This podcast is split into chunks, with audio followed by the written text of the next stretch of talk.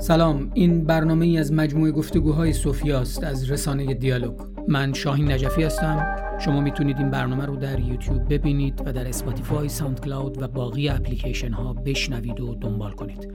با ما باشید.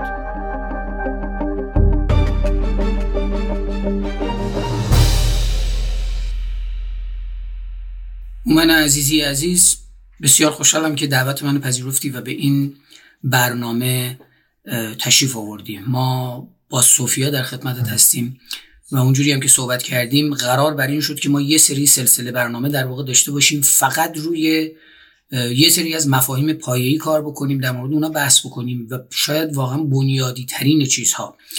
و از مفهوم شروع می‌کنیم. یعنی بفهمیم که اساسا منظور ما از مفهوم چیه؟ ما مدام این کلمه رو تو زندگی روزمرهمون استفاده می‌کنیم ولی بعضی موقع انگار مفهوم مفهوم رو نمی‌دونیم هومن تو اگه قرار باشه که برای کسی توضیح بدی که اساسا منظور ما از مفهوم چیه چطور توضیح میدی؟ در ادامه من ازت می‌خوام خواهش بکنم که یه تفاوتی رو هم اگر وجود داره بین مفهوم و معنا و همچنین شکل کلی اینها آیا به هم دیگه جایی گره می‌خورن یا نه به اونم حالا به مرحله در یه مرحله می‌رسیم و اشاره بکن. الان منظور ما از مفهوم مفهوم چیه؟ مرسی عزیزم. مفهوم. یک مثلثی هست در واقع توی زبان شناسی توی بخش معناشناسی زبان شناسی به اسم سمیوتیک تریانگل یعنی مثلث نشان شناختی این مثلث نشان شناختی سه در واقع سه تا گوشش بالا ذهن یه طرف زبانه و یه طرف جهان. ما برای اینکه بتونیم ما برای اینکه بتونیم در واقع جهان پیرامونمون رو درک کنیم طبقه بندی کنیم تو ذهنمون توصیفش کنیم بتونیم در واقع به درکمون و تجربهمون از جهان پیرامون با دیگران در میان بگذاریم. در واقع احتیاج داریم به یک سیستمی برای احتیاج داریم به یه سری نشانه یه سری رپرزنتیشن تو ذهنمون که در واقع بازتاب ذهنی جهان پیرامونمون باشه. تجربه هامون از جهان پیرامون. به عنوان مثال مثلا درخت یک شیء یک موجودی بیرون توی طبیعت و ما یک تصور ذهنی ازش داریم و یک کلمه برای در واقع توصیفش. وقتی میگیم درخت در واقع اشاره می‌کنیم تصویر ذهنیمون رو در واقع منطبق می‌کنیم با اون تصویری که بیرونه برای اینکه شما بتونید با تصویر ذهنی درک کنید که راجع به چی حرف می‌زنید ساده ترین شکلش میشه این در واقع. مفاهیم در واقع به ساده ترین شکل مفاهیم آجرها و در واقع سنگ, سنگ های بنا سنگ بناهای ساختمونایی که با بهش بگیم ایده. برای اینکه مثلا بگم من با شما صحبت می‌کنم. این در واقع ساخته شده از چند تا مفهوم. یکیش منه یکیش شماست یکیش صحبت کردن در واقع. و هرچند ممکنه درک ما از هر کدوم از این معانی یکی نباشه از هر کدوم از این مفاهیم اما به طور کلی یک ایده ای رو منتقل می‌کنه ایده ارتباط کلامی مثلا. بعد این ایده منظور تو ارتباط مستقیم داره با اون چیزی که ما از افلاتون می‌شناسیم؟ یا از, از چیزی حقیقی داری نام می‌بری یا یک قرارداد؟ وقتی که ما یعنی یک سری نشانه در ساده ترین شکلش ما میگیم object language زبان در واقع موضوعی. و این در واقع زبان زبانیه که مثلا میگیم دیوار سفید است. در واقع چیزی رو که جهان خارج از ذهن ماست با اون نشانه های ذهنیمون توصیف می‌کنیم. اما یک وقتی میگیم میگیم با, با, با, با یه دست دو تا هندونه بر نمیدارن.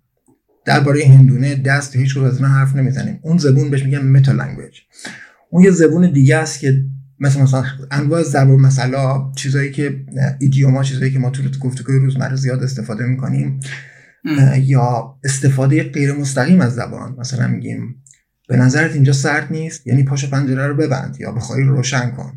یه کلمات دیگر رو استفاده می‌کنیم ولی یک مفاهیم دیگر رو در نظر داریم. ارتباطشون کاملا مستقیم نیست. تو و ما چون در واقع تو پدیده در واقع رشد اجتماعی شدن از کودکی ناخداگاه در واقع از روی در واقع بیشتر کپی کردن رفتار کلامی دیگران یاد می‌گیریم. زبانو خیلی دقت نمی‌کنیم بهش که کارکردش چطوریه. به شکل ناخداگاه می‌دونیم به شکل غریزی که منظور هر کسی از هر جمله چیه عموما. اما تا وقتی دقیقا بهش فکر نکنیم و دقت نکنیم تو تک تک مفاهیم تو توی زبان زبان شناسی فکر نکنیم خیلی نمی‌تونیم آگاهانه متوجه باشیم که درباره چی حرف می‌زنیم و مفهوم رابطش با زبان چیه. یه توضیح طبقه بندی بکنیم از مفهوم اول. مفاهیم اول به دو دسته عینی ذهنی تقسیم کنیم. مفهوم عینی مثل همین درخت کلام مثال زدیم. مفهوم ذهنی مثل مثلا خشم مثل عشق مثل عدالت. یه مفاهیمی که در واقع مثل شی یا ابجکت در واقع توی جهان پیرامون ما نیستند. و همشون عموما یا ابراز و بیان یک حالت و احساسن یا یک موقعیت و درصد بزرگشون در واقع ابداع خود ما انسان هاست. به در واقع خارج از هیته ذهن ما وجود ندارن. مثلا عدالت. در مورد طبقه بندی دیگه اینه که به شکل کل از کل به جز طبقه بندیشون کنیم. مثلا میگیم یه مفهوم کلی مثل مبلمان. بعد یه مفهوم میانه مثل صندلی و یه مفهوم مثلا جزئی مثل چارپایه یا میز مثلا اصلی دوتای متأخر در واقع جز اولی هستن ولی اولی جز دومی نیست و دومی جز سومی نیست. هر کدومشون یه بخشی از یه مجموعه بزرگترن. یه بخش دیگه هم در واقع مثلا مفهوم بازم کلی مثل کوه. مفهوم جزئی مثل دماوند. هر دوشون کوهن هر دوشون به یک چیزی خارج طبیعت اشاره می‌کنن ولی اولی در واقع یه رپرزنتیشن از همه در واقع اشیا یا پدیده هایی که به اون شکلن.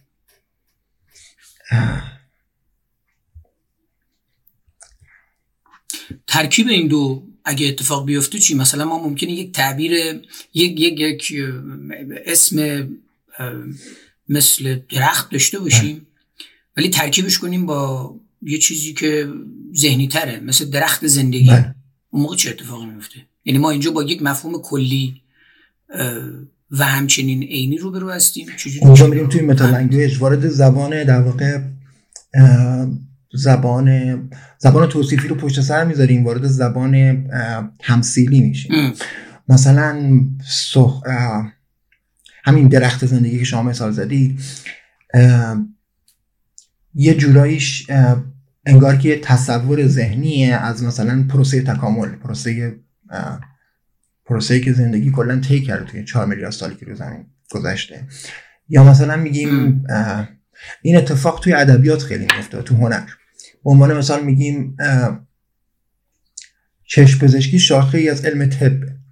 خب در, در حالی که شاخه به مفهوم شعبه و بخش نبوده پیش از این. اولین کسی که این تصف... الان وقتی من به شما میگم شاخه از علم طب شما فقط به عنوان بخش شعبه میشنوید. اما اولین باری که کسی در واقع چشم پزشکی رو شاخه از علم طب نامیده در واقع درخت تصور کرده و کلمه شاخه رو توی معنای غیر از معنای اصلیش به کار برده و تکرارش باعث شده که یک معنای جدید به شاخه اضافه بشه. زبان اینطوری رشد می‌کنه کلمات معانی جدیدتر پیدا می‌کنه. و خب ما با بخش جدی از مفاهیم خصوصا ذهنی که ما به ازای عینی می‌تونن داشته باشن مثل مثل مثلا تاریخ مثل انقلاب با اینها هم که روبرو میشیم بازم همینجوریه. یعنی ما وقتی با تاریخ حالا تو انگلیسی اتفاق خوبی میفته باش ما هم به قصه داریم اشاره می‌کنیم به یه شکلی. بله. هم داریم به هم در انگلیسی هم در آلمانی البته. هم به قصه داریم اشاره می‌کنیم هم به یک روند در هم تنیده شده وقایع که این وقایع حالا بحثش یه بحث دیگه هم داره که آیا فکر شده است یا اینکه چقدر درش در هر صورت تصادف وجود داره. ولی وقتی مثلا به یک مفهوم مثل انقلاب هم برمیخوریم بازم به همین ترتیبه. انقلاب آن منظوری که امروز ما از انقلاب می‌فهمیم با اون منظوری که پیش از این حداقل تا قرن فکر می‌کنم 16 17 بحثش اصلا بحث سیاسی نبود. بحث بحث نجوم بود. ربط به یک جریان دیگه ای داشت ولی ما برداشتی که ازش شد در واقع در ادامه این برداشت ها برداشت های سیاسی شد. مثال های دیگه ای که اگه بخوایم اینجوری بزنیم چه اتفاقی باش میفته یعنی آن چیزهایی که پیش از این یک منظور دیگه ای ازشون بود ولی امروز یک منظور دیگه یا حتی در مورد یک مفهوم بسیار مهم مثل دموکراسی هم بازم اینجوریه منظور یونانیان از دموکراسی به عنوان سازندگان این مفهوم به شکلی با آن چیزی که امروز ما می‌فهمیم بسیار ممکنه متفاوت باشه. خیلی شاید از یه جهتی خشنتره. بله، تو به این قائل هستی؟ مفهوم دموکراسی تو یونان باستان به معنی حکومت مردم یک جورایی یک مفهوم مفهوم تمثیلی هم که گفتیم چون واقعیت نداره. مردان سفید پوست مالک کسایی که برده دارن کسایی که در واقع زمین دارن حق رأی دارن. این اتفاق حتی تا همین تا همین چند سال پیش هم ادامه پیدا می‌کنه. مثلا بون در واقع میگن فاوندینگ فادرز گذاران آمریکا که قانون اساسی رو نوشتن میگن ما این حقایق رو بدیهی فرض می‌کنیم که همه انسان ها برابر آفریده شدن. اما منظورشون از همه انسان ها همون مردان سفید پوست بردهدار مالکه. ملاک در واقع چون زن حق رأی ندارن سیاه حق رأی ندارن هیچ کسی دیگه حق رأی نداره. در واقع انگار که در طول مثلا چند هزار سال این مفهوم به همون شکل باقی مونده. بعد یواش یواش سرعت تغییرش سرعت در واقع تکاملش به اون به سمت اون چی که ما الان فکر می‌کنیم خیلی شتاب گرفته. یه تقسیم بندی کوچیک بکنیم به زبان. کلمات هیچ وقت معنی ندارن. وقت منتها باید بین مفهوم و کلمه ای که در واقع بهش دلالت می‌کنه تفاوت قائل بشیم. متوجه باشیم که با, هم فرق می‌کنن. الان وقتی راجع به دموکراسی حرف زدیم درباره مفهوم حرف زدیم بیشتر. اما وقتی که در واقع پدیده تاریخ حرف می‌زنیم و تاریخ مفهوم به گذر مفهوم در زبان حرف در زمان در واقع اشاره می‌کنیم. و این یه ذره یه نکاتی باید قبلش گفته بشه. این کلمه کلمات به من به عنوان در واقع دالهایی که به اون مفاهیم اشاره می‌کنن هیچ کدوم به هیچ مفهوم خاصی اشاره نمی‌کنن چون کلمات قراردادین. یه, یه مجموعه از نشانه هاست که ما دقیقا به شکل در زمان حال تصمیم می‌گیریم که کدومشون به کدوم مفهوم اشاره کنه. یه مثال بزن وقتی من میگم مثلا درخت یا گفتم ماشین اتومبیل مثلا وقتی میگیم ماشین اولین تصویری که به ذهنمون میاد یه ماشینی شبیه مثلا فولکس واگن این نقاشی که تو بچگی میکشیدیم یه, تصویری ماشینی که عادیه تو ذهنمون مثل پیکان یا پژو مثلا. به اون تصویر میگیم prototype. prototype اولین تصویری که به ذهن ما میاد اولین representation ذهنیمونه که با اون کلمه در واقع ارتباط مستقیم داره. همه کلمات یه گروه prototype دارن. اما به یه گروه دیگه هم دلالت می‌کنن گروه دوم میگیم denotation. مثلا میگیم جیپ جرسقی کامیون. اینا هم ماشینن ولی توی اون لحظه اولی که کلمه ماشین میشنیم به ذهنمون نمیاد. از اینا پیچ پیچ دورتر هم هست. مثل مثلا ماشین ماشین سرتراشی ماشین ریشتراشی ماشین پرس هر ماشین دیگه یا حتی یه چیز تخیلی مثل ماشین زمان. بله دقیقا هر دستگاهی.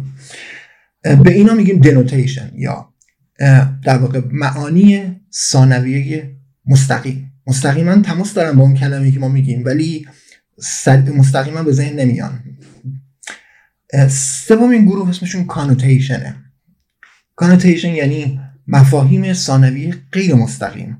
مثلا میگیم یارو با پرش اومد مهمونی درباره اتومبیلش حرف نمی‌زنیم. درباره وضعیت اجتماعیش میزان ثروتش نوع سبک زندگی و رفتارش اون کلا همه اون چیزهایی که همه اون مفاهیمی که همراه اون آبجکت میان. مثلا پرشه یا لامبورگینی یا هرچی یا مثلا وقتی میگیم آتیش بعد کلمه داغ کانوتیشنشه همراهش میاد برحال یعنی ما وقتی میگیم آتیش خطر داغ یا عالم یا عالم مفاهیم ثانوی غیر مستقیم دنبالش میاد.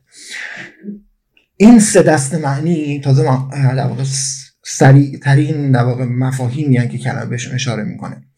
اما کانتکست هم خیلی مهمه. یعنی کلمه قبلی و کلمه بعدی. مثلا میگیم ماشین جنگی پیتلر درباره ارتش حرف می‌زنیم. دیگه هیچ ارتباطی با اتومبیل اصلا هیچ ارتباطی به هیچ دستگاه ساخت بشر نداره. یا میگیم زن ماشین جوجه کشی نیست. درباره رفتار حرف می‌زنیم نگاهمون به یه انسان دیگه. یه رویکرد. بازم هیچ ارتباطی به ماشین نداره. یعنی کلمه زن و جوجه کشی نیست. مفهوم مفهوم ماشین رو به طور کلی زیر رو می‌کنم. بعد زمان. که الان شما رو درباره تاریخ بهش اشاره کردی؟ زمان بی نهایت مهمه. به خاطر اینکه کلمات فقط در گذر زمان معنی دارن. اگه شما مثلا یه دیکشنری سی سال پیش باز کنی هیچ کدوم از کلماتش احتمالا معانی که جلوش نوشته شده الان درست نیست. اون دفعه شوخی کردم.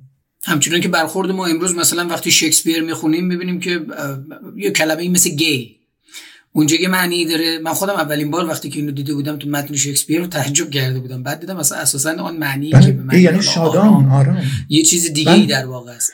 و آره. گیا به خاطر اینکه جای کلمه های زشتی مثل فگت و اینا رو در واقع اونا رو کنار بذارن این کلمه رو خودشون انتخاب کردن برای استفاده. اون دفعه باهات یه شوخی کردم درباره مثلا کلمه نقی. این کلمه مثلا 20 سال پیش اصلا معنی که امروز داره نداشت. یه زمان ما تو ایران مثلا یکی خیلی بد لباس میپوشه می‌گفتیم طرف جواده. میگه جواد مخفی مثلا ولی این این کلمات مثلا ده سال قبلترش اصلا اصلا اون معنی رو نمی‌دادن. هر پدیده اجتماعی که توجه جامعه رو به خودش جلب می‌کنه مفهوم کلماتی که پیرامون اون پدیده است رو در واقع معانیشون رو تغییر میده. مکانم خیلی مهمه. بعد هما این وسط فقط بذار به یه چیزی هم اشاره بکنم. ممکنه که بعدا بهش اشاره بکنی تو یعنی بخوای در موردش توضیح بدی. فقط این مبحث تصادفی بودن زبان و همچنین رابطه ای که با جامعه عمومی داره. چون یک تصوری ما داریم ممکنه که فکر بکنیم که یه ارگانیزیشن سازمانی وجود داره که اون قراره که مثلا به زبان جامعه سامان بده کنترلش بکنه تدوینش بکنه. این رابطه رو هم بعدا لطفا بهش اشاره آخرین در یک، یکی از آخرین در واقع نکات مهم توی در واقع بخش این طبقه بندی مفاهیم تو زبان مکانه. مثلا مثلا اسکیموها 16 17 تا کلمه برای برف دارن مثلا و اعراب مثلا همین تعداد برای شطور شاید بیشتر کنم سی تا. به خاطر اینکه همه زندگی اسکیمو برفه. برف خشک برف دون ریز برف دون درشت. و این یعنی محیطش محیط پیرامونش اونقدر برفه که برای توصیفش کلمات تخصصی بیشتری نیاز داره تا کسی که در حالی که مثلا توی توی صد سال تنهایی پرده بچه هاشون برای توی چادر بهشون یخ نشون میده چون هرگز ندیدن و یخ براشون جادوه. کلمه ای هم برای توصیفش ندارن. یعنی یک در واقع پدیده ای که اولین بار باش برخورد می‌کنن. مکان. درباره مثلا مثلا سبز بودن. مثلا تو ایران سبز بودن یعنی کسی که توی به تقلب تو انتخابات اعتراض کرده و مثلا طرفدار مثلا میرحسین موسوی اصلاح طلب و غیره بوده. یا ولی اینجا معنی کسی که طرفدار محیط زیسته و یکی از احزاب محیط زیست اروپا مثلا چیز داره هم بستگی داره در مورد زبان. زبان نمیشه کنترل کرد. اون جایی هم که مثلا فرهنگستان درست می‌کنن و سعی می‌کنن پیتزا رو بکنن کش لقمه و نمی‌دونم یه جوری کنترل کنن زبان عامه رو موفق نمیشن به انجامش. در واقع زبان نیازمند یک یک سیستم اجتماعی زبان سه تا طبقه است. بالاترین طبقه زبان علمه. مثلا شما میگید دموکراسی زمان مثلا احمد شاه احتمالا کسی این کلمه رو توی عامه مردم کلمه رو نمی‌دونستن یعنی چی. این کلمه مثلا از تاریخ از هیتهای سیاست فلسفه و غیره تو وارد زبان گفتگوهای روشنفکری میشه. بعد زب... لایه میانی در واقع زبان هنر و ادبیاته. حالا هنر ادبیات می‌تونه یه زبان هنر و ادبیات و سرگرمی. می‌تونه مثلا شامل برنامه رادیویی باشه تلویزیونی باشه چیزایی که حالا ما هنر تعریفشون نکنیم به معنی که خودمون هنر رو مثلا تعریف می‌کنیم. ولی به عنوان یه بافر به عنوان یک لایه میانی که وظیفه انتقال این کلمات از لایه بالایی به پایینی داره به عامه جامعه به زبان عامه. و این در واقع معنی این ستا لایه اینه که به خاطر اینکه زبان علم هر روز پیشرفت می‌کنه. ما مثلا میگیم هر روز کلمه جدید اضافه میشه مثلا اینفورماتیک نمی‌دونم. حالا هر کلمه ای که از هر هیته فیزیک کامپیوتر ریاضیات از هر هیته سیاست فلسفه کلمات جدید در واقع نیاز میشه برای توصیف پدیده های جدید. و این کلمات برای اینکه به زبان عامه برسن باید از فیلتر زبان و از فیلتر ادبیات و هنر و سرگرمی رد بشن. از برنامه رادیویی گفتگوهای تلویزیونی نمی‌دونم کتاب رمان شعر ترانه و غیره. و تو همه اینها رو جزو یعنی جهان انترتینینگ رو هم جزو بخش علمی می‌دونی یا میاریش توی بخش کدوم بخش بخش مثلا اتفاقی که با رسانه میفته می‌بینی یه سریال مثلا پخش میشه یه دفعه به اندازه یک سال مردم شروع می‌کنن اونو بله. تقلید کردن و بعد می‌بینی بخشی از این داستان اون بخشی از زبان میانه است دیگه. بخش جز بخش فرهنگ سرگرمی زبان میانه. و, زب... و اون لایه زیرین چی بود؟ زبان میانه زبان زمان زبانی که مردم همه مردم باش حرف می‌زنن. حتی ما وقتی که توی بحث تخصصی حرف نمی‌زنیم. بعد اتفاقی که بین اینا میفته یعنی واژگان و حتی آن ساختاری که این واژگان رو قرار سامان بده این بین این ستا لایه به نظر تو در رفع آمد بله، هستن چنین چیزی همین مثالی که درباره شاخه چشم پزشکی شاخه علم طب زدم این در واقع یک یک معنی جدید تولید یک معنی جدید برای یک کلمه است که تو لایه میانی اتفاق افتاده. توسط یک کسی که مثلا زبون شاعرانه به کار برده. یه مثال بزنیم. میگه طرف نقش زمین شد. نقش زمین شد یعنی الان که اولین بار که میشنیم یعنی افتاد زمین زمین خورد. اما اولین بار اینطوری نبوده. نقش زمین شد یعنی تبدیل شد به نقاشی روی زمین. مثل تو کارتون.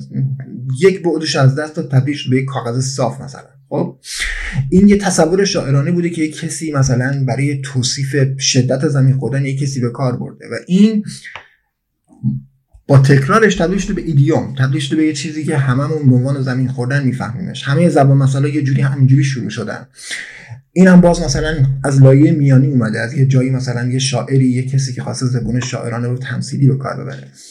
اما همیشه اینجوری نیست که فقط از بالا میاد پایین کلمات. بعضی وقتا از پایین میرن بالا معانی کلمات. مثلا تو زبان آمیانه همین جواد مخفی الان گفتم یا مثلا میگیم عمل اینجا تپه نریده باقی نذاشته. این در واقع نه به تپه مربوطه نه به مدفوع کردن. ولی یک جور در واقع تولید زب... تولید زبانیه که مفاهیم جدیدی منتقل می‌کنه یا مفهوم مفاهیمی مفاهیمی رو به شکل جدید منتقل می‌کنه و میره بالا.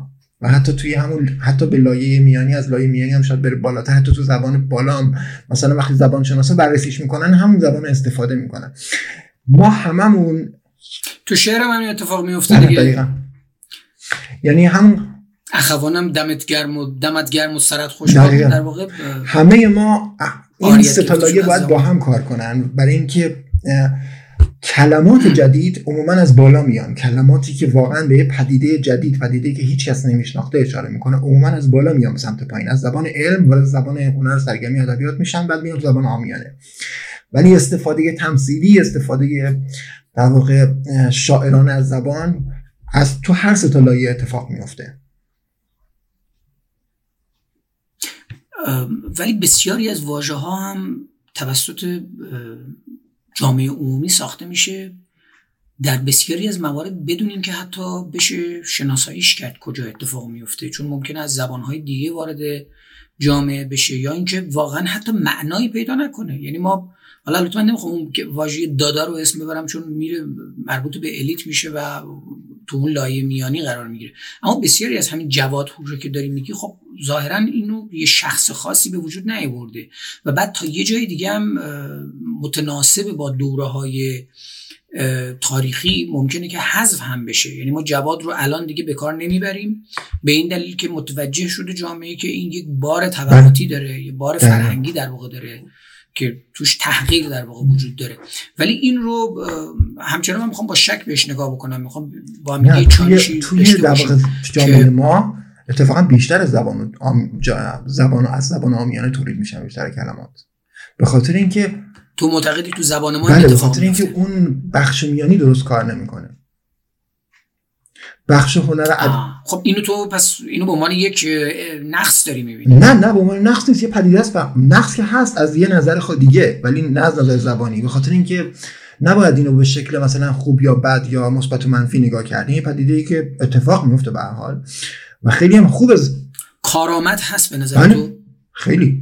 منتها مثلا از یه نظر بده به خاطر اینکه نمیشه هنر رو راحت به جامعه عرضه کرد. یعنی مثلا از نظر سانسور از نظر در فضایی که حکومت ایجاد کرده برای عدم مطالعه برای سانسور کردن همه هنرهای در واقع هنرهایی که می‌تونستن. حالا حتی اونایی که رابطه این بحث فوق العاده جالبیه ولی تو نکته بسیار مهمی رو داری اشاره می‌کنی. من در بسیاری از موارد هنرمند رو نقش هنر و هنرمند رو مثل کاتالیزور می‌بینم و می‌دونم که داره پیامی رو که ظاهرا بیواسطه قابل ترجمه نیست برای جامعه عمومی از دل علم می‌گیره. و اون زبان در واقع بالا رده بالا می‌گیره ترجمهش می‌کنه ساده ترش می‌کنه و تحویل جامعه عمومی میده. اما بعضی موقع این روند موجب انحراف معنایی اون کلمه یا استفاده در context ی که باید بشه میشه. مثلا مثل واژه گفتمان. واژه گفتمان یه واژه سیاسی فرهنگی رسما و از دل یک discourse مشخص بیرون اومده. اما حالا می‌بینی که نفر مثلا میشونه با یکی همینطوری صحبتی می‌کنه که خب من با رفیقم یه گفتمانی داشتم. در صورتی که گفتمان عینا ربطی به گفتگو بله. در واقع نداره. گفتگو یک جریان دیگه است. گفتمان یک معنای دیگه ای داره. این این رو به اگه بخوای آسیب شناسی بکنی تو به این باور داری؟ بله. به خاطر همین گفتم ادبیات هنر و سرگرمی به خاطر اینکه همه اون چی که توی این لایه میانی اتفاق میفته رو نمیشه به عنوان در واقع هنر تعریف کرد یا به عنوان ادبیات. یه بخش بزرگیش در واقع پیاهو و در واقع سر و صداست که تو هر جامعه اتفاق میفته. تو جامعه ما بدتر به خاطر اینکه صدای اون بخش اصیل هنر ادبیات خفه میشه. به خاطر همین یه میزان زیادی از آدمایی که واقعا نمی‌دونن چی کار می‌کنن تخصصی ندارن تو اون زمینه. اصلا این متوجه این کانتکست و اینکه مثلا گفتمان ربطش مثلا به همه اون گفت بحثای سیاسی و فضایی که تو جامعه بود نداره. متوجهش نمیشن. این کافی مثلا بگن یا یه بخش دیگه اینه که سیاست مدارم از این موضوع استفاده می‌کنن میگن گفتگوی تمدن ها فلان و بقیه کلمات رو هم در واقع به همون فضای سیاسی آلوده می‌کنن. یه جوری که مرز بین در واقع مرز بین اینا از بین میره تفاوتشون. یا اون چی میگن social marker ها اون اون نشانه هایی که روی کلمه باقی مونده از در واقع context های سیاسی اجتماعیش فلسفی همه context های قبلیش یه جورایی از بین میره.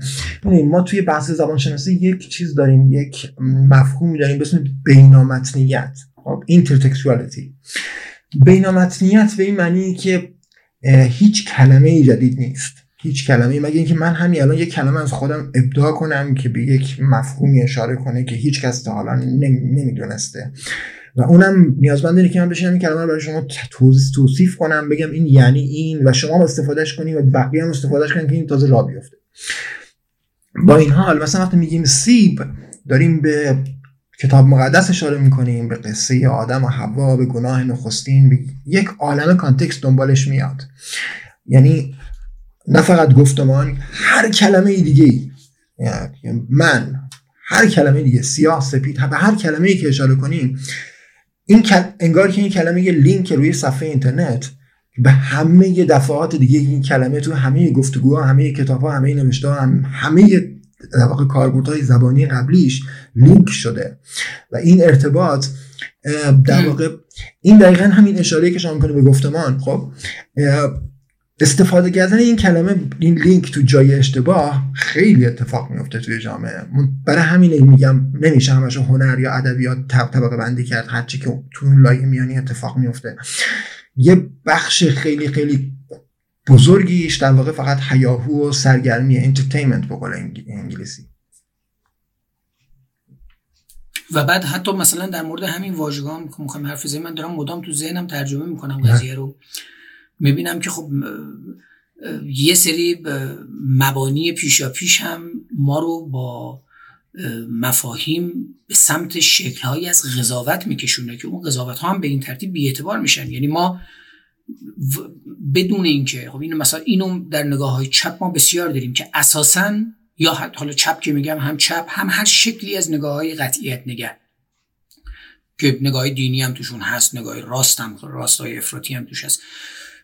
یه واژه مثل سرگرمی اساسا تبدیل میشه به یک با اینکه ما هممون درگیر این قضیه هستیم اما چون شناخت ممکنه بهش نداشته باشیم یا یک شناخت پیشا پیش داشته باشیم که اون شناخت خودش مسئله داره هیچ چیزی رو نمی‌تونه با توجه به همون تجربه ای که هست بفهمه. یعنی سرگرمی میشه یه کار بیهوده. بعد من وقتی که جلوتر رفتم متوجه شدم که برام سوال بود مدام که چرا بسیاری از آدمایی که من می‌بینم خیلی آدمای جدی هم ممکنه باشن اما نسبت به هنر یک نگاه درجه چندم دارن. این هنر براشون مثل اوقات فراغته مسئله اصلی هستی و زندگی براشون نیست. به همین ترتیب اما زبان علم رو اینجوری نمی‌دونن. یا رابطه ای که بین زبان علم هنر ادبیات و حتی سرگرمی وجود داره رو نمی‌تونن یکی بدونن با زبان علم. حالا با تقسیم بندی که تو بهش اشاره کردی من ولی فکر نمی کنم که تو باورت بر این باشه. یعنی اون هیرارشی که در واقع الان اشاره کردی این هیرارشی سلسله مراتبی باشه که مثلا زبان علمی رو ارجح بدونه به زبان نه هنر. فقط تو چنین باوری داری که زبان هنر زبان نه علمی باید مثل یه تیف دیدش که یک طرفش در واقع مفاهیمی که کلمات و مفاهیمی که تازن مثل اینترنت مثل اینفورماتیک مثل هر کلمه دیگه ای که مثلا جدیدا میگیم کوانتوم کامپیوتر. خب هر کلمه ای که از زبان علمیات عموما همیشه هم نه. عموما مفاهیمی کلماتی هن که تازه تولید شدن چون با پدید به پدیده جدیدی اشاره می‌کنن به کشف تازه‌ای به چیزی که چون علم ما هر روز داره پیشرفت می‌کنه و ما هر روز به یک مفاهیم جدید میرس- می‌رسیم برای توصیفشون کلمات جدید نیاز داریم. این اتفاق توی سمت دقیقا زبان آمیانه هم میفته اونجا هم مفاهیم جدید پدیده های جدید اتفاق میفته و مفاهیم جدید. منتها همون همونقدر که تو زبان علم در واقع زبا... استفاده های جدید کاربرد های تمثیلی جدید اتفاق میفته توی زبان. منتها میزان کلمات جدید توی زبان علم بیشتر از استفاده تمس... استفاده های جدیده. و تو زبان آمیانه میزان استفاده های تمثیلی استفاده های شاعرانه و در واقع تمثیلی از زبان استفاده از کلمات تو زبان توی مفهوم, مفهوم جدید دلالت مفهوم جدید بیشتر از کلماتی که به پدیده های جدید اشاره دارن فقط همین وگرنه هر هر دو طرف در واقع هر سه تا لایه با هم کاملا در در واقع در تعاملن به شکل دائم و از همه طرف در واقع به هم همدیگر رو در واقع تغییر میدن و این اصلا مثبت یا منفی یا بهتر بدتر ما. از هر. نه قابل فهمه برای من. فقط برای اینکه بازم یه مقدار روشنترش بکنیم از این منظر به قضیه نگاه می‌کنیم که ما از هر کدومه. یعنی اینا رو اگه مثل سه بخش در کنار هم یه ارزی در واقع قرار بدیم یه موقعی ولی یه سری مرزها هم کشیده میشه. یعنی مفاهیمی که ما در عرصه هنر استفاده می‌کنیم اون مفهوم رو اگه بیاریم داخل یه کانتکس سیاسی اون موقع ممکنه که اصلا بحث ما رو منحرف بکنه به یه جای دیگه. یا ما در پزشکی نمی‌تونیم زبان شاعرانه مربوط به هنر رو استفاده بکنیم. ما حتی در پزشکی باید حواسمون باشه که در واقع قرار نیست که اونجا پرسش ها با منطق فلسفی باشه. چون زبان علم زبان آشکارگیه زبان شفافیتی که قراره که هی مدام اه، بیار جلو و objectional به قضیه عینیش بکنه. و این, این سری پیچیدگی های زبانی به بی- بی- بی- بیراهه میکشونه علم یه. نکته من بگم. یه یکی از سختترین کارهایی که آدم اینجا تو دانشگاه باید انجام بده عادت کردن به academic English و زبان آکادمیکه خب زبان آکادمیک یه خصوصیات خاصی داره. منو نباید استفاده کرد. یک عالم از کلماتی که میگه اصلا ممنوعه توش به خاطر چی؟ به خاطر اینکه ترجمه متن نوشتار ممکن نیست واقعا. یعنی درکش در واقع درک دقیق مفهومش کاملا ممکن نیست. دلیلش هم برگردیم به این بذار اینجوری بگم. یه قصه از دریدا توی مقاله مقاله معروف که درباره deconstruction می‌نویسه مشکل ترجمه. میگه ساختار بله. شکنی میگه خب همین دقیقا دقیقا خیلی کلمه خوبی اشاره کرد میگه دو پزشک حکیم رفت پیش فرعون و بهش گفت من مثل همین جمله معروف خودمون که میگیم کشد زهر جایی که تریاک نیست مثلا یا طرف با تریاک خودکشی کرد تو گذشته می‌گفتم یک کلمه ای رو به کار می‌بره که به معادل تریاکه و به معنی زهر و پادزهر همزمان. میگه من زهر پادزهر فراموشی رو کشف کردم. فرعون بهش میگه که چی هست؟ میگه نوشتن نوشتار هیروگلیف. فرعون بهش میگه این زهر پاد زهر فراموشی نیست. این زهر slash پاد زهر فراموشیه. به خاطر اینکه وقتی بنویسیم دیگه لازم نیست به خاطر بسپاریم زودتر فراموش می‌کنیم. این متن هر بار که می‌خونیم با توجه به زهر بخونی یا با توجه به پادزهر یه قصه جدید می‌خونی انگار. و اون توی من که تازه ما که تازه شروع کردیم به نوشتن نسل ما همه می‌خواستن ساختار شکنی کنن. و هیچ کس هیچ هیچ تصوری نداشت که یعنی چی. خب؟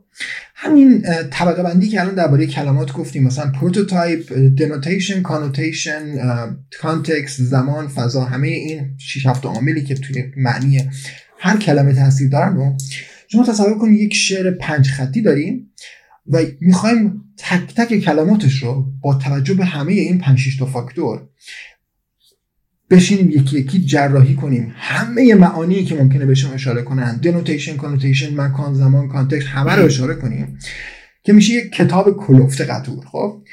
به این میگیم خوانش به این میگیم deconstruction مثل اینکه یه ماشین رو یه اوراق کنیم به اجزای تشکیل دهندهش به تک تک قطعاتش بعد بتونیم کاملا بررسی کنیم ببینیم از چی ساخته شده. خب؟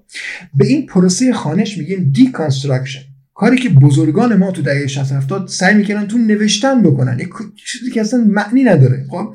یا همین ترجمه کردن به توی همون مقاله مقاله با مشکل ترجمه شروع میشه ولی دیکاس و دریدا به شدت عصبانی که چرا ژاپنیا اینو ترجمه ای کردن خب؟ ولی ما برمیداریم اینو ساختار شکنی ترجمه می‌کنیم که هیچ ارتباطی باز نداره. شکستن ساختار نیست. ما فقط تجزیه و تحلیل می‌کنیم یه متن خب؟ متن نوشت ما در واقع تو از نظر امروز خیلی به زبان پرداختیم ولی خوب بود به وقتی ما حرف می‌زنیم بیش از 90 درصد از اون چی که منتقل میشه کلماتی نیست که از ذهنمون بیرون میاد. لحنمون صدامون میمیکمون زبان بدن و در واقع بخش عمده ارتباطات گفتاری ما با آدم ها از طریق non-verbal communication یعنی ارتباط غیر زبانی. و یه درصد خیلی کوچیکی ده درصد مثلا از طریق خود کلماته که اونم باز خیلی به لحنش بستگی داره. ایست لازم نیست ادامش کنید. توقف لازم نیست ادامش کنید. توقف لازم نیست ادامش کنید. یعنی یه مکس کوچولو توی جمله می‌تونه کاملا معنای جمله رو به شکل کلی ظهور بکنه. خب حالا فکر کنین ده درصد ما رو کاغذ می نویسیم بعد از که طرف مقابل بفهمه ما چی گفتیم. من به شما اسمس می‌زنم دستت در نکنه. دستت درد نکنه. می‌تونه توهین باشه می‌تونه عصبانیت باشه می‌تونه تشکر باشه. این کاملا به لحن ولی چون تو نوشتار نمیشه لحن و دید زبان علم مجبور میشه خودش رو در واقع محدود کنه به اون ابسولوت زیر اون کلماتی که مطلقا کمترین میزان در واقع انحراف از معنا رو می‌تونن داشته باشن و به روشنی و آشک... آشکارترین شکل در واقع ایده رو منتقل کنه به خواننده. به این میگن آکادمیک انگلیش که کسل کنن این در واقع خسته کنن این نوع زبانه. ولی چاره دیگه ای نیست. چون نمیشه به قول شما با زبان مثلا شاعرانه درباره فیزیک یا درباره پزشکی حرف زد. ولی وقتی میریم تو ایده ادبیات تو در واقع به که یه ذره از علم جدا میشیم دست و پای زبان بازه دیگه. هر کس هر جوری که می‌خواد بنویسه.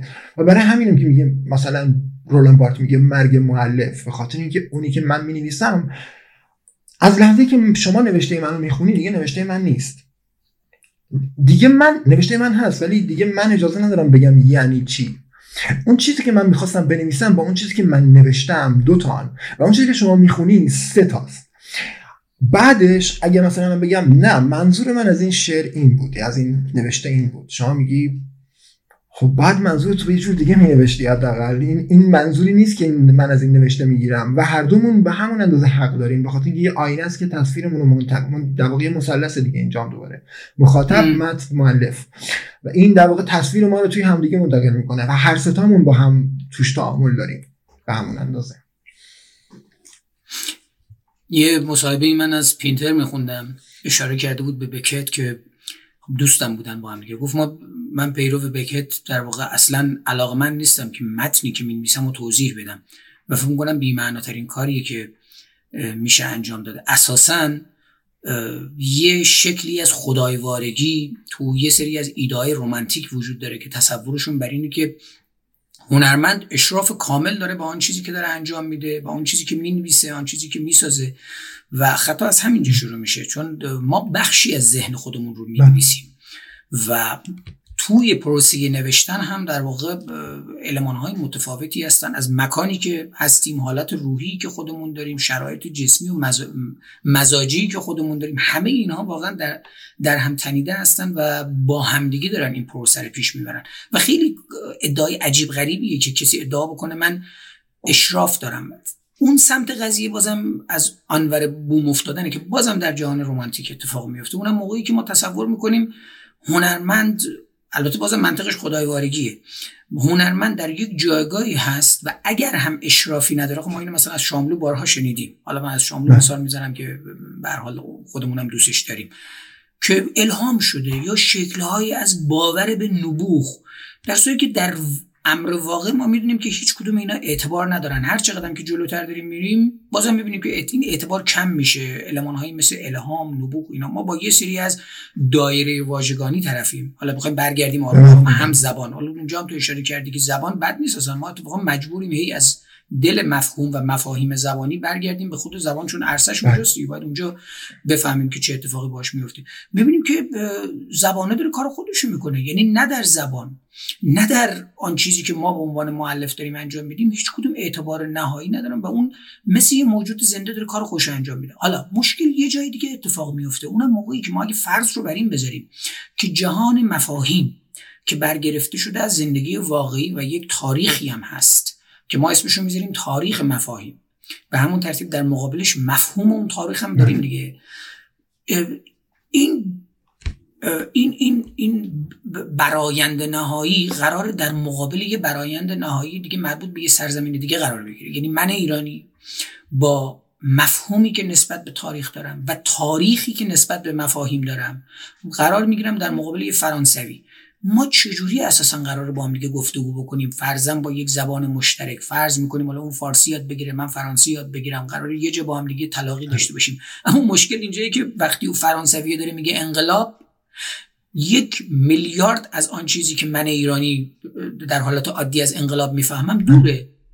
و من تست کردم مثلا من یه بار با یه حدود ده دوازده نفر از اطرافیانم تست کردم گفتم ببین مگه کلمه الان بهت میگم؟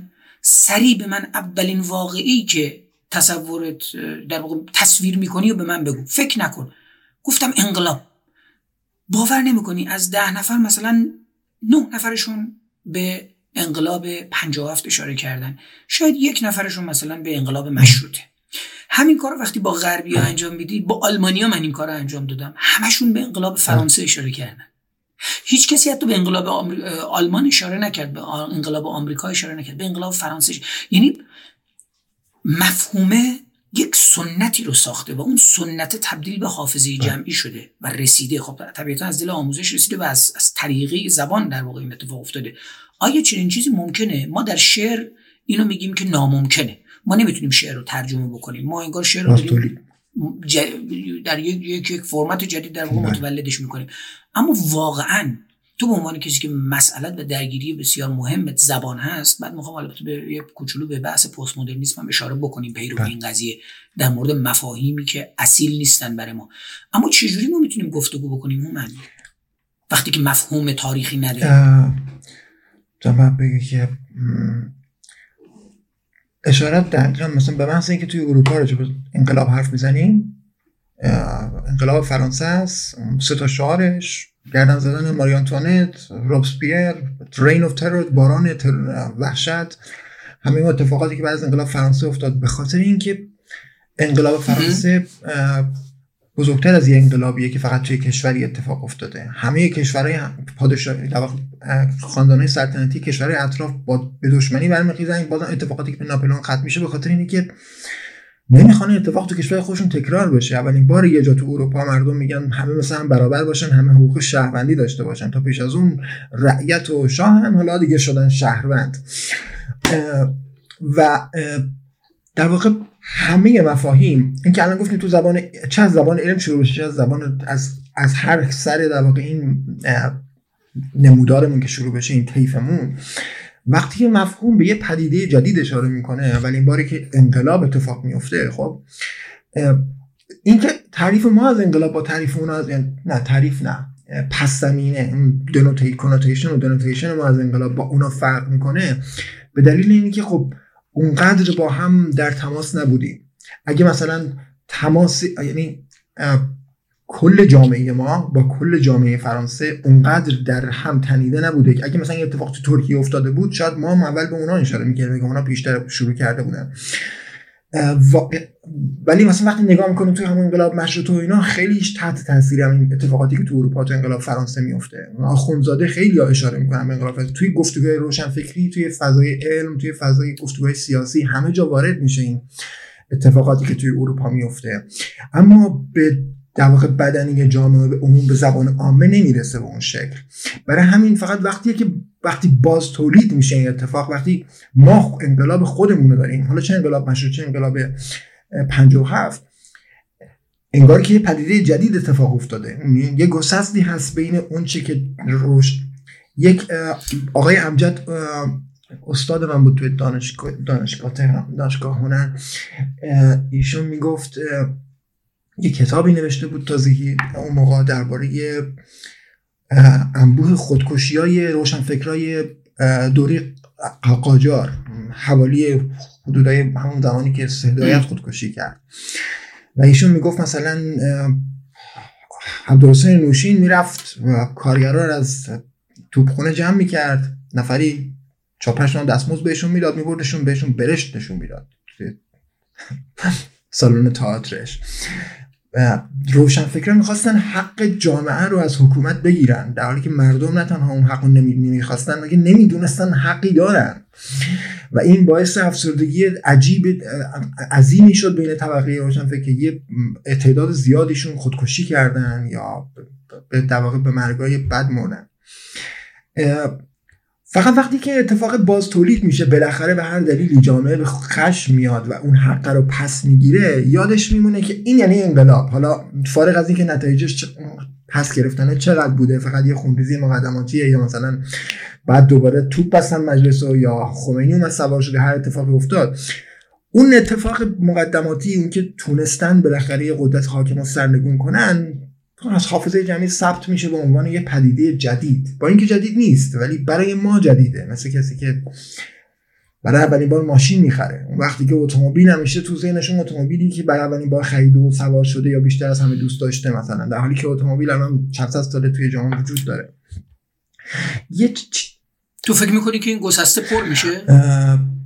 می‌بینی که یکی چیز دیگه که تو بهش اشاره کردی خیلی خوب بود اینه که این طیفی که من گفتم شاید تو گذشته به این دقت این شکلی بود.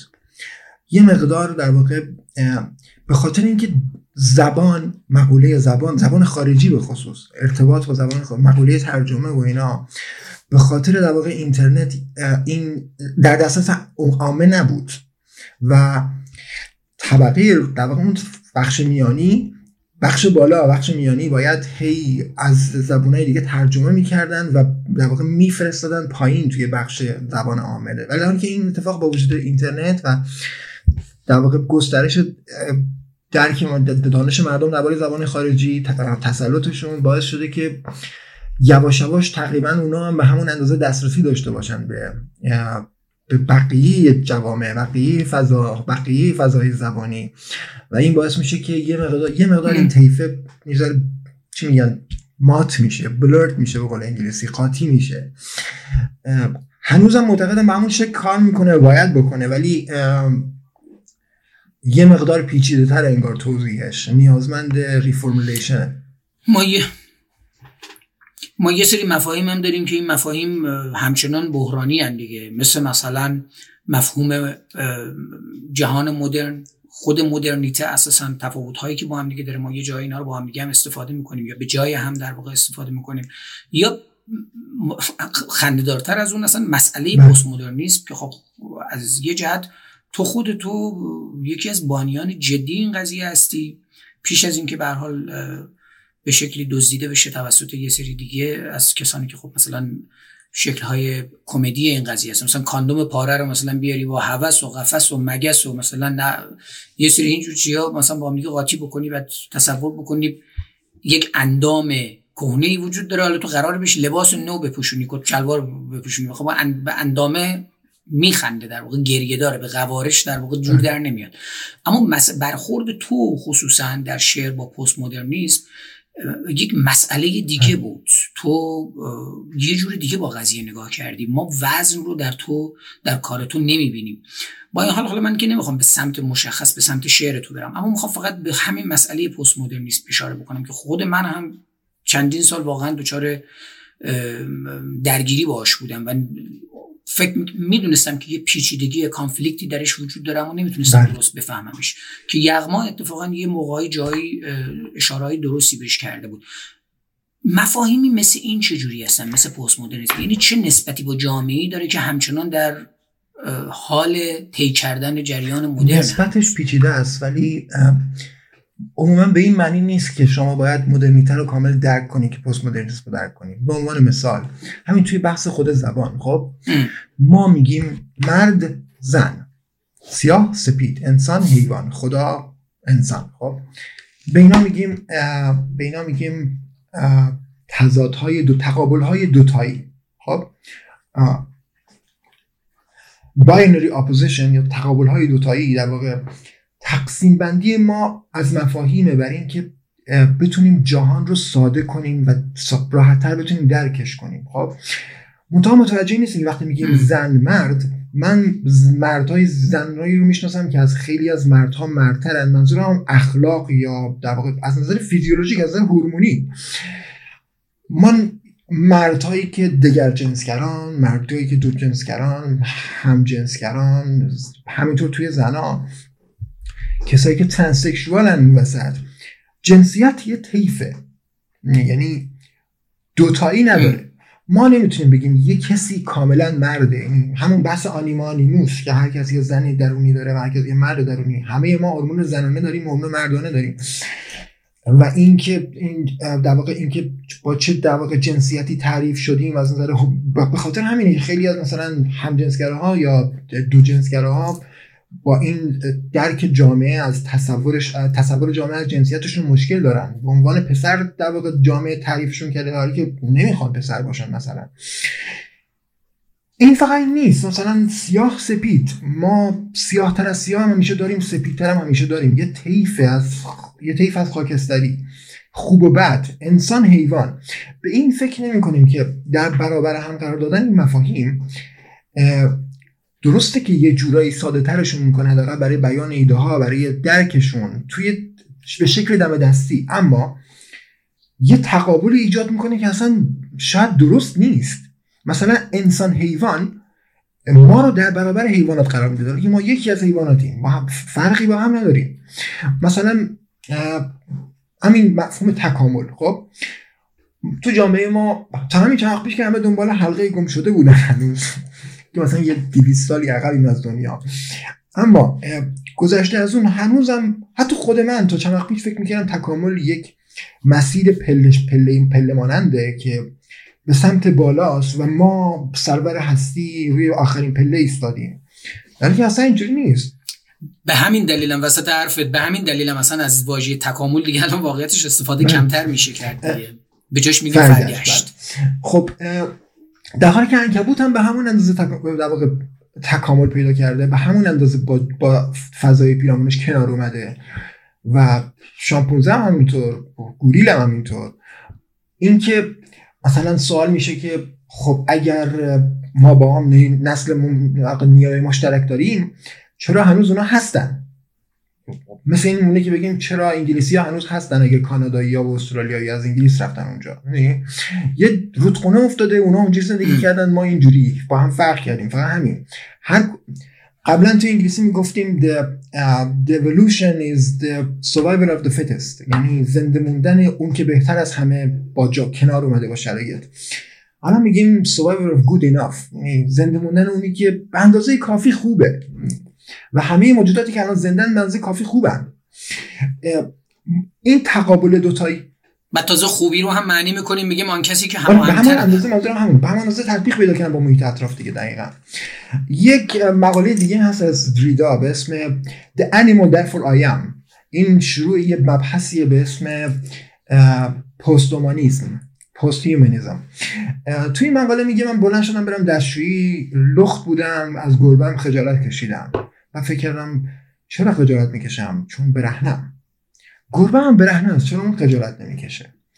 بعد به این نکته می‌رسه که ما ما لباس ابدا نکردیم. ما مفهوم برهنگی رو ابدا کردیم. ما مفهوم ش... چون برهنگی خود به خود وجود داشته چیز مفهومیه که ما خودمون آفریدیم و ما شهر ما آفریدیم. و بعد برمیگردیم به اول کتاب مقدس دوباره می‌بینیم اولین کاری که می‌کنن که با برگ انجیر عورتشون رو میپوشونن. می‌بینیم شرم جز مفاهیمی که ما آفریدیم. عدالت همه این مفاهیم مثلا میگیم طرف گم نکنیم بحث چیزو. این تقابلای دوتایی نه نه نه درست داریم این تقابلای دوتایی آخه درست. این تقابلای دوتایی درست نیستن به خاطر اینکه به این بحث میگیم استراکچرزم ساختارگرایی. وقتی میگیم جهان رو تقسیم کنیم به چیزهای دوتایی. این تلاشیه که در واقع منتقدین ادبیات شروع کردن برای طبقه بندی داستانا بر اساس فرمشون. همه رو در واقع تقلیل بدن خلاصه کنن به ساده ترین مفاهیم بنیادی موضوعای بنیادی قصه. اما تو جنبه داری اشاره می‌کنی به به تضاد بین مدرنیسم بله و پست مدرنیسم حساس ساختارگرایی یعنی اینکه درک کنیم این مفاهیم با هم در تقابل نیستن. انسان حیوان روبروی هم نمیستن به این میگیم پست استراکچرالیسم یا پس ساختارگرایی. خب این یه بخشی از پست مدرنیزمه این هیچ احتیاجی به این نداره که ما حتما مدرنیتر و هنر مدرن و فلسفه مدرن و غیره رو درک کنیم. برای اینکه بفهمیم برای اینکه انقدر حداقل اشراف داشته باشیم به این موضوع که همه کلماتی که ما روبروی هم می‌ذاریم با هم تضادی ندارن. ما فقط این کارو می‌کنیم برای اینکه شاید توی گفتگوی روزمره آسانتر صحبت کنیم. یا مثلا خب ولی یه ایرادی بذار من همینجا مطرح بکنم. بحث سر اینه که آیا به این ترتیب نتیجه نمیشه که ما به عنوان جهانی که اون سنته به دست ما نرسیده؟ یعنی ما هنوز جریان مدرنیسم رو درست درک نکردیم یک باره با جهان پست مدرنیسم رو میشیم تبدیل بگیم مش مصرف کننده نمیشیم که اساسا بدون یا با, با اون در میان اون گسست در واقع داریم مفاهیم رو مصرف می‌کنیم. یعنی چجوری چنین چیزی ممکنه که ما بدون اینکه اون سنت رو داشته باشیم به یک دستاوردی فرض می‌کنیم پست مدرنیسم یک دستاورد در ادامه من نمیگم در جهت تکامل در ادامه مدرنیسم باشه. بحث این که اون گسسته چجوری پر میشه؟ من تکنولوژی امروز به ما رسیده فرزن موبایل داریم هممون. آیا فرهنگ استفاده از تکنولوژی هم به ما به ارث رسیده یا به ما آموزش داده شده. بحث من از نظر آسیب شناسی که جامعه ما خیلی ایراد داره. خب منتها موضوع هست اینه که رویکرد تک تکمون به این در واقع به هر کدوم از این پدیده‌ها چیه؟ خب از زمانی که مثلا برای ایران پرچم درست کردن مرزاشو مشخص کردن دولت مرکزی گذاشتن لباس واحد تن ارتشش پوشوندن حجاب از سر زنا برداشتن سعی کردن پارلمان درست کنن اینا همه پدیده های مدرنن. پدیده ملت تراشی دولت اینا همه اتفاقایی که تک تک یعنی همه جامعه ما اینا رو درک کردن. خب ما مسلما مثل مثلا بقیه جامعه یه بخشش همون شکافیه که بین سه تا طبقه زبان وجود داره. سانسور اجازه ندادن اینکه این درست کار کنه این سیستم. و مثلا فلسفه سیاست در واقع جامعه شناختی چیزایی که مردم باید همه بدونن درست منتقل بشه پایین. مفهوم مدرنیسم جور دیگه ای نمیشه با با همه منتقلش کرد. خب همه این در واقع شهرک هایی که توی ایران شده مثلا معماری مدرن پادگان سازی ها یعنی اتفاقاتی که افتاده از بین بردن در واقع زیبایی ها به نفع کاربرد در واقع بناها و ساختمون ها. از خیلی جهات ما مدرنیسم رو درک کردیم منتها ناخداگاه اینکه چقدر آگاهانه خودمون سعی کنیم دورورمون رو دوباره از اول ریگزمن چی میگین بازنگاه بازنگری کنیم ببینیم که چقدر در واقع چقدر آگاهانه است برخوردمون با هر کدوم از این موقعیت ها و وگرنه زمانش گذشته به حال. یعنی ما الان دیگه نمی‌تونیم منتظر بشیم که مدرنیسم تا برامون اتفاق بیفته. خب همین موبایل که دو دستمونه همه چیز رو عوض کرده. همین تیفی گفتم این تیفی گفتم از زبان آمیانه تا زبان علم. همه در واقع اون ساختارهایی که قبلا فرهنگ و جامعه روشون کار می‌کردن در واقع شبکه اجتماعی و در واقع همین موبایلایی که شما اشاره کردی همه رو تغییر دادن. و الان واقعا خیلی نیازمند اینیم که مثلا شما گفتی فض... کانتکست اشاره کردی خیلی اشاره خوب یادمون رفت. مثلا کلمه فضا. خب کلمه فضا وقتی تو سیاست حرف می‌زنیم میگیم فضای باز درباره امکان بیان نظر سیاسی درباره در واقع تصمیم گیری درباره آینده خود و غیر حرف می‌زنیم.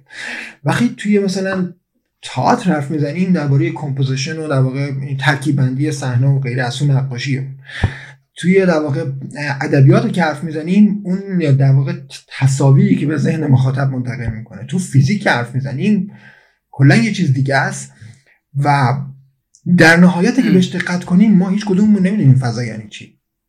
به معنای واقعیش. مثلا شما میگم بود فضای ما تو فضای سه زندگی می‌کنیم. بود یعنی چی؟ یعنی طول عرض ارتفاع. این چیزی که ما از بچگی یاد گرفتیم خب؟ اما اگه یکی بگه بعد رو چجوری تعریف می‌کنی چرا یه خط اینجوری نمی‌تونی بعد تعریف کنی؟ یا خط در واقع 45 درجه که با هر ستای اون زاویه 45 درجه اونو چجوری چرا بعد نمیشه تعریف کرد؟ اون وقت برای اولین باره که تازه فکر می‌کنیم یعنی چی؟ راستی فرق طول عرض و ارتفاع با هم چیه؟ چرا این سه تا؟ چرا چهار تا نیست؟ چرا پنج تا نیست؟ یا به عنوان مثال وقتی میگیم تو فیزیک میگیم فضا ولی فضا دیگه نمی‌تونیم بگیم. بگیم فضا زمان. چون وقتی من با شما قرار می‌ذارم میگم فلان جا طبقه فلان فلان پاساژ هم طول میدم هم عرض هم ارتفاع ولی ساعتش هم باید بگم وگرنه ما هیچ وقت هم دیگه رو نمی‌بینیم. زمین دور خورشید میچرخه خورشید دور منظومه شمسی و هیچ وقت توی یک نقطه از فضا نیست. همیشه یک جا وقته. یه جایی یه وقتی یه جاییه. خب؟ ما باید نیازمند اینیم که تک تک در واقع مفاهیمی رو که مهمترین نیازمون در واقع برای این چیز بازنگری در واقع پیرام مفاهیم پیرامون اینه که توی پیش پیشورزمون از درکمون از مفاهیم تک تک مفاهیم فکر کنیم. مثلا ما میگیم سبز میگیم سبزی. وقتی میگیم سبزی درباره زندگی و جوانی و در واقع پوشش گیاهی سیاره حرف می‌زنیم. خب؟ چون ستاره ما یه کتوله زرده. اگه مثل 90 درصد بقیه ستاره های کتوله قرمز بود برگ درختها سیاه می‌شد. خاطر که بتونن بیشترین میزان رو جلب کنن. الان سبز به خاطر اینکه بتونن بخش بیشترین پر انرژی ترین بخش رو در کنن. خیلی تک تک مفاهیمی که میگیم دقیقا مثل انقلاب مثل تاریخ خود تاریخ. ما میگیم تاریخ. شما حتما شنیدی زمانی که تو بندر اسکندریه اون جزء اون چی می‌گفتن؟ اون فانوس دریایی اسکندریه هنوز سر پا بود و کتاب خونش یه سیاست معروفی داشتن این داشت این شهر که هیچ کشتی نمی‌تونست اونجا پهلو بگیره و اینکه دو جلد کتاب خطی با خودش ببره. دو جلد کتاب خطی جدید که اونو نداشته باشن. اونا کتاب کپی می‌کردن پس می‌دادن. به خاطر همین بزرگترین کتابخونه دنیای قدیم رو داشتن. تو این کتابخونه در واقع تومارایی بوده که توش ماشین بخار در واقع طرز ساخت ماشین بخار بوده. اون موقع 4 5 سال پیش. توی بدن مومیای فرعون که پیدا کرده بودن کوکائین پیدا شده به میزان زیاد. در حالی که قبلش کوکائین و و چی توی سیگار نیکوتین. در حالی که ما فکر می‌کنیم هیچ ارتباطی بین قاره آفریقا و قاره اروپا و آمریکا آسیا نبوده. ولی اون موقع در واقع عصر مفرق همه قاره با هم ارتباط داشتن و اینا رو به عنوان داروی ضد باکتری کشنده باکتری وارد می‌کردن برای مومیایی کردن. همه اینا انگار ما بعد تازه قبلتر که برگردیم میگیم تاریخ ما تاریخ بشر. کلا دو سه هزار سالشو نوشتیم بقیهش ده هزار سالی از تا قبل کشاورزی توی گفتگوهای چیز مونده محاوره ای و 199 هزار سال قبلش هم گم شده. یعنی اینکه اونجوری که من الان می‌تونم متوجه بشم اینه که تو داری از جهانی داری صحبت می‌کنی که این جهان بر سر یه سری از مفاهیم می‌تونن با هم دیگه توافق بکنن و مفاهیم رو از طریق ابژه ها از طریق چیزها به آریت بگیرن. و تا به امروز هم که می‌رسیم بازم به همین ترتیبه و با گسترش تکنولوژی بازم ما سر یه چیزا به یه سری هماهنگی ها می‌رسیم و ممکنه که پیش از این مثلا قابل فهم نبوده برای ما. توصیه تو هم اساسا به جامعه عمومی اینه که با مفاهیم تخصصی تر برخورد بکنه. مثلا من دیدم که بسیاری در بسیاری از موارد افراد از واژه‌هایی مثل مثلا چپ و راست استفاده می‌کنن ولی تقلیل یافته ازش استفاده می‌کنن. یعنی ما هم باید به ریشه واژگان برگردیم همه هم باید در, در خود مفاهیم بنیادی در واقع جستجو بکنیم. هم باید به ریشه واژگان برگردیم. همین که اون واژه رو در چه پس زمینه ای داریم استفاده می‌کنیم و بعد نسبت به چه چیزهایی داریم استفاده می‌کنیم. کما که از انقلاب وقتی که در نجوم حرف می‌زنیم متفاوت با انقلاب در سیاست. یا مثالهایی که تو الان زدی و همچنین بی تعریف بودن چیزها. مثل تو فکر کن از فضا اسم بردی حالا من تو ذهنم مثلا حرکت. حرکت هم در فیزیک ما هیچ تعریفی نداریم. ولی پایان بندی این قضیه من به یه چیزی دیگه می‌خوام اشاره بکنم چون من فکر نمی کنم که این بحث ما در مورد مفهوم به پایان برسه. یعنی ما می‌تونیم این همینجوری ادامهش بدیم ولی خب همونجوری هم که صحبت کردیم از دلش به یه سری چیزهای دیگه می‌رسیم. یعنی از الان ما در مورد مفاهیم و زبان و یه کلیتی در واقع ترسیم کردیم و بعد به یه چیزهای دیگه برسیم. حالا من می‌خوام فقط برای آخرین مسئله به یه چیز اشاره بکنم و ببینم نظر تو چه, بله. چه هست در این رابطه. تصور من بر این است که بر مبنای تکنولوژی منم به عنوان برده تکنولوژی به شدت علاقمند به این قضیه بله. هستم. گویا ما از چیستی داریم با شتاب هرچه بیشتر به سمت چگونگی چیزها میریم. یعنی دیگه اساسا دیگه برای ما مهم نیست که حرکت چیست بلکه مسئله اینه که حرکت چگونه است و چگونه داره اتفاق میفته از دل این قضیه یا از دل این نوع برخورد ما می‌تونیم در نهایت به بحث هدف سود کار کرد و نتیجه در واقع برسیم. یعنی تمامی چیزها در نهایت قراره که خودشون رو با این مفاهیم تعریف بکنن یا با این روی کرد تعریف بکنن که هدفشون چیه؟ نتیجهشون چیه؟ یا در معنای فلسفی فرجامشون چه خواهد بود؟ و همچنین چه سودی دارن برای ما؟ چه فایده ای برای ما دارن؟ چطور می‌تونن به بقای ما کمک بکنن؟ و این در همه مفاهیم داره اتفاق میفته و خب طبیعتا از در دل سرعت و شتاب تکنولوژیک داره این اتفاق میفته تو با چه این چیز موافق هستی؟ یعنی چیزها از چیستی دارن جدا میشن و به چگونگی صرف می‌رسن؟ این که دائم اشاره می‌کنم باید باز نگری کنیم همه چیز رو و همه چیز رو از اول از اول بررسی کنیم. دقیقا منظورم همینه. باید برگردیم به به وجود در واقع. مثلا این که ما مثلا توی ذهنمون مفهوم داریم این رپرزنتیشن هایی که دنیای پیرامون رو باش توصیف می‌کنیم مثلا و با, با زبان منتقلش می‌کنیم این مفاهیم وجود دارن چون ما خداگاهیم. و این خداگاهی در واقع اگه از یه کسی بپرسیم خداگاهی یعنی چی میگه؟ یعنی بیدارم مثلا.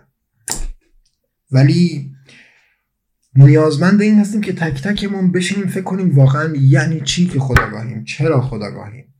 به عنوان مثال یه میکروبی هست که یه باکتری تکسلولیه که هر وقت گرست نشد حرکت می‌کنه.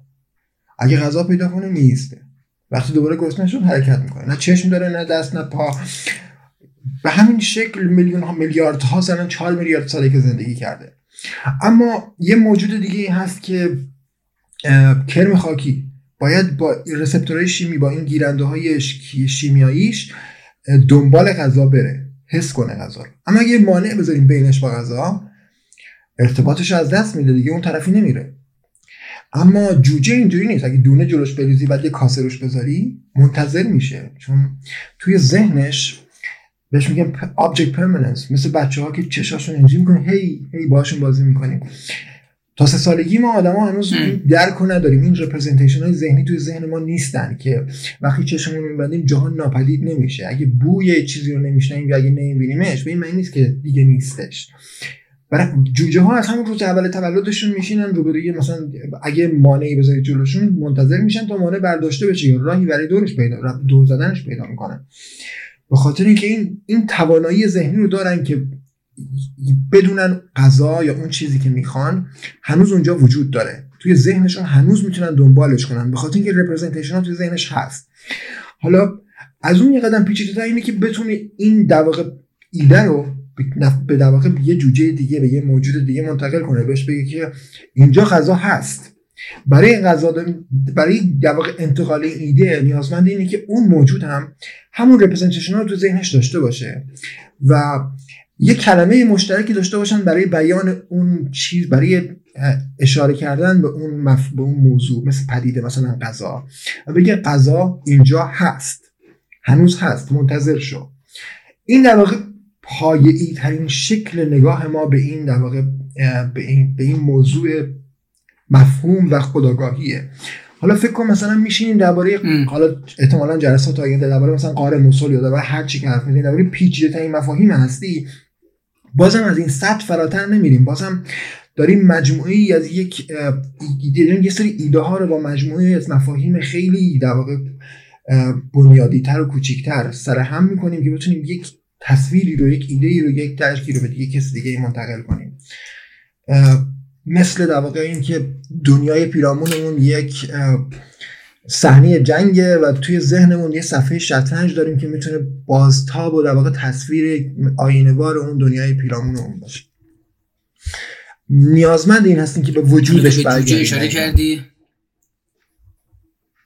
برای پایان به اشاره بکنم. تو به جوجه اشاره کردی. یه دوستی ما داشتیم. من به من یه نکته جالبی رو یاد داد. من نمی‌دونستم.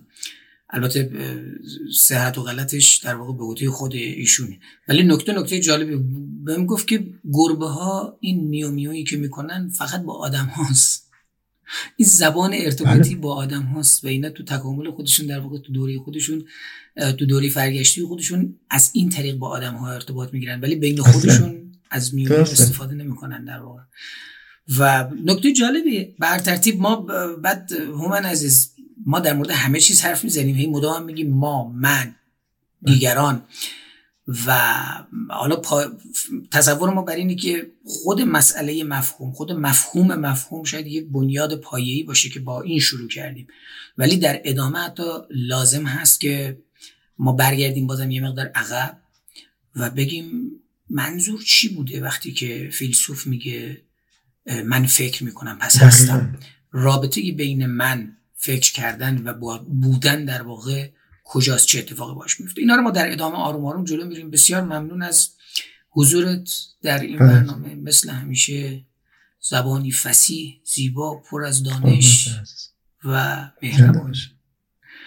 عزیزی قربونت برم تا یک جلسه. فدایت زنده